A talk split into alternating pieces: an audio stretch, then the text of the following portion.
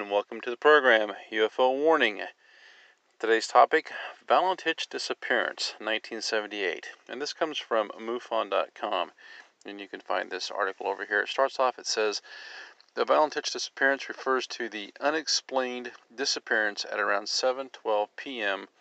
on the 21st of October 1978 of 20-year-old Frederick Valentich while piloting a Cessna 182 light aircraft over Bass Strait in Australia. He intended to land at King Island and return to Moorabbin Airport. During the 127 mile flight, Valentich advised Melbourne Air Traffic Control that he was being accompanied by an aircraft about 1,000 feet above him. He described some unusual actions and features of the aircraft saying that his engine had begun running roughly, and finally reported that the strange aircraft is hovering on top of me again. It is hovering and it is not an aircraft.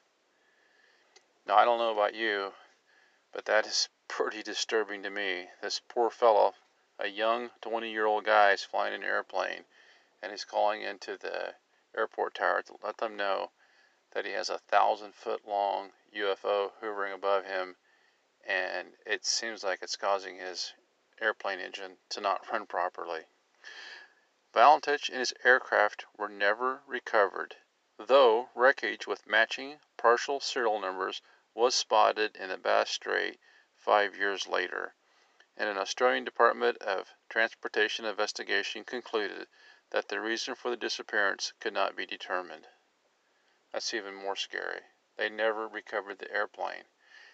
Now it does say here that they saw some wreckage with partial serial numbers on it, and I guess that would be the best case scenario. Scenario this poor fellow, uh, his aircraft just had mechanical problems, failed, and he perished at sea. Uh, the other alternative is is that he somehow was abducted by this large UFO and to never be seen again. Belated reports of a UFO sighting in Australia on the night of the disappearance led Ken Williams, a spokesman for the Department of Transportation, to tell Associated Press that, quote, it's funny all these people ringing up with UFO reports well after Valentich's disappearance. Well, maybe I'm wrong, but my snark meter is going off there just a little bit. I'll tell you, it doesn't seem funny at all to me because people see UFOs all the time and don't report them. But when an airplane like this goes missing with a young fellow who's who's disappeared, I could I could very much see why people who spotted a UFO in that vicinity that night would call uh, the authorities and report this. I mean, they're obviously they're just trying to help uh, in the search and to help possibly bring some kind of closure to the family. So I don't find it funny at all. I just find this, you know, some of the good side of human nature that people would actually take the time to report what they saw, as I'm sure they were frightened by the thing too. Frederick Valentich was born on October 9, 1958, it says, in Melbourne.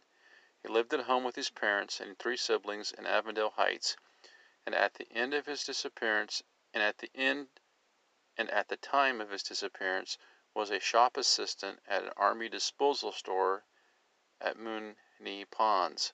Frederick attended Keilor Heights High School in East Keilor up until year 10, then he continued his studies at a private college.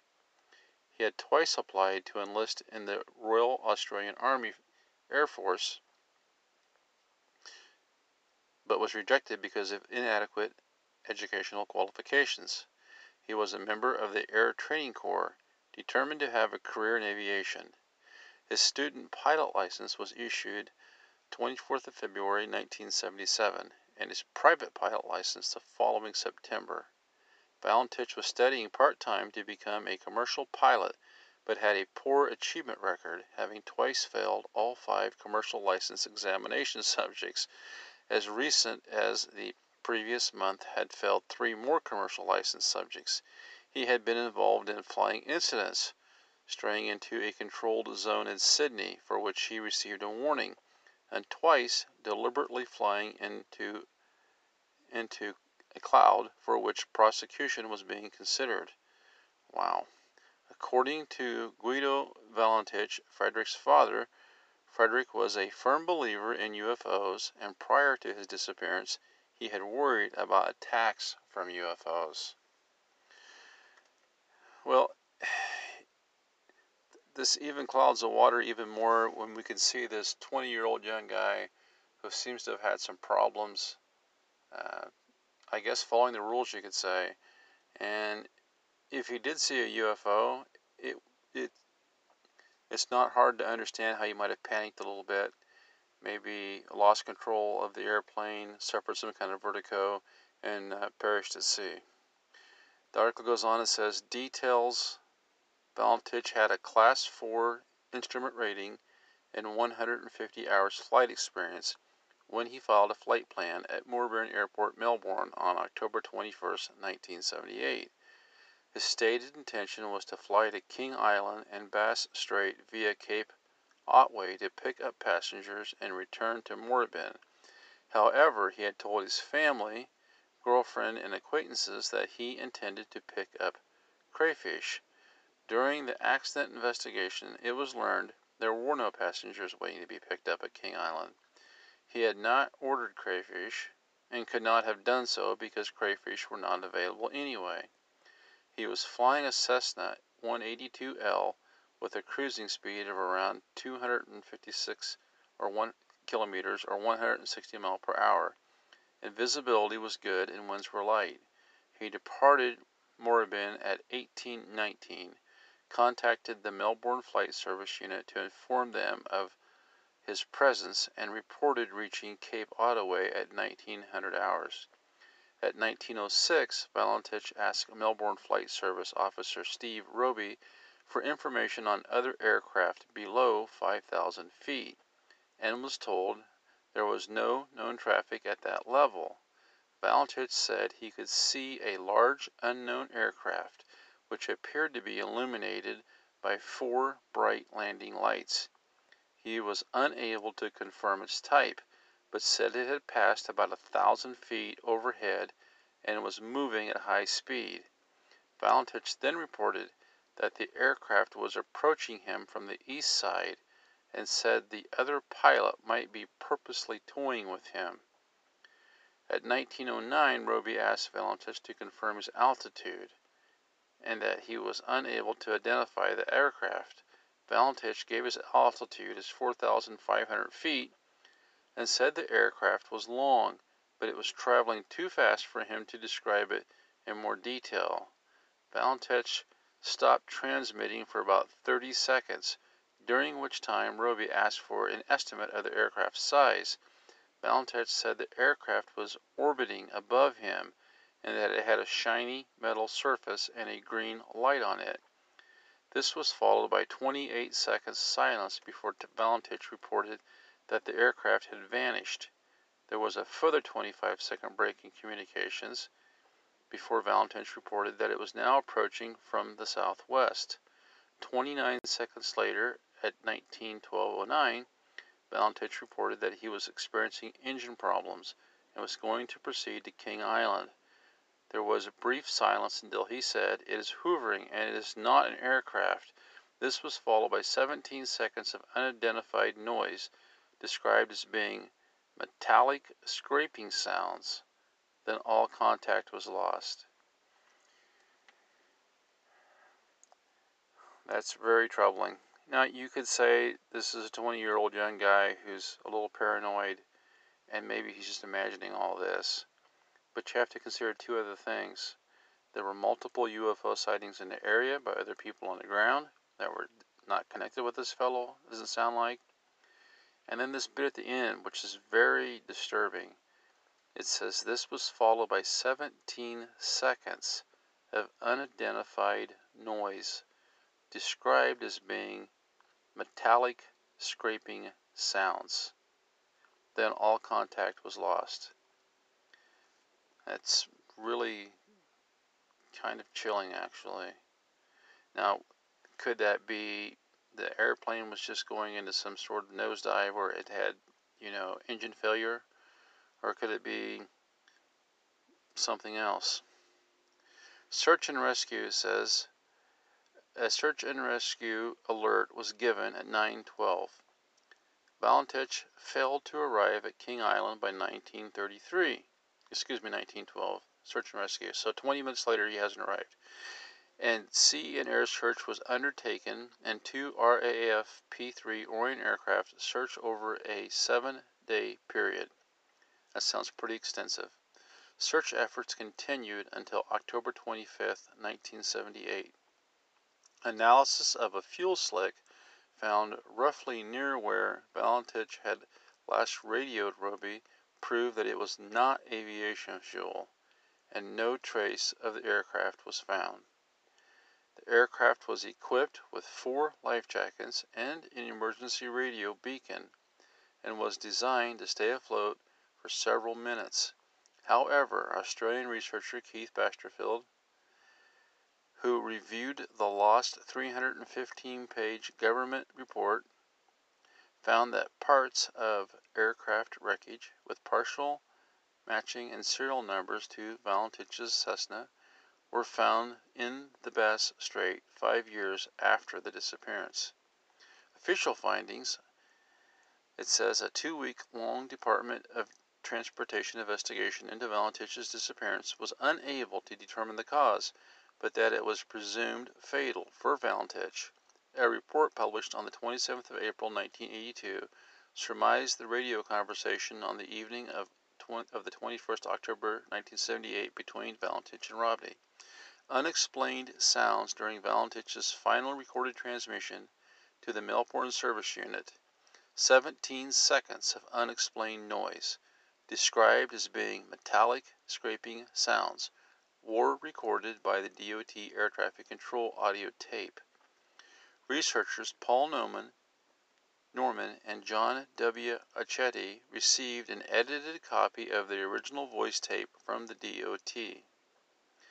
Auchettl had a copy analyzed by the Royal Melbourne Institute of Technology, that's RMIT, and another was taken to the United States by Norman for analysis by Dr. Richard F. Haines a former researcher with NASA, Ames, and associate professor of psychology at San Jose State University.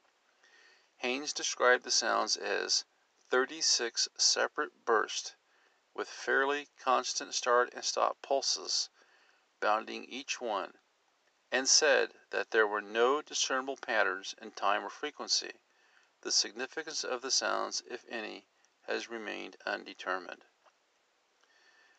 He goes on to say the manifold photographs shortly before Valentich last reported contact with Robey Plummer. Roy Manifold set up a time lapse camera and tripod on the shoreline in order to photograph the sun setting over the water. When his pictures were developed, they appeared to show a fast moving object exiting the water near Cape Otway Lighthouse. Manifold gave the time at that the pictures were taken as being approximately 6:47 p.m. or 1847 hours, or 20 minutes before Valentich reported having difficulties. Now, are you catching this? A guy set up his camera along the seashore there, taking some pictures. He gets the pictures back from his time lapse photographies, and what does he see? But a USO coming out of the ocean. 20 minutes before this fellow disappears. The pictures were later examined by Phoenix, Arizona based UFO group Ground Saucer Watch and by a number of independent experts. Though the pictures were not clear enough to identify the object, UFO groups argue that the distance that the object moved between the frames, relative to clouds in the background, indicate a speed of roughly 200 mile an hour. Obviously, this is not a dolphin or a whale jumping out of the out of the ocean.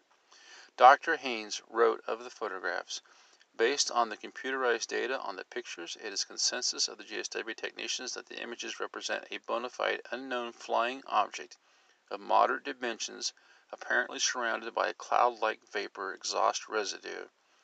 The suggestion that the objects are solid has been dismissed by UFO skeptics who believe the object to be a cloud formation.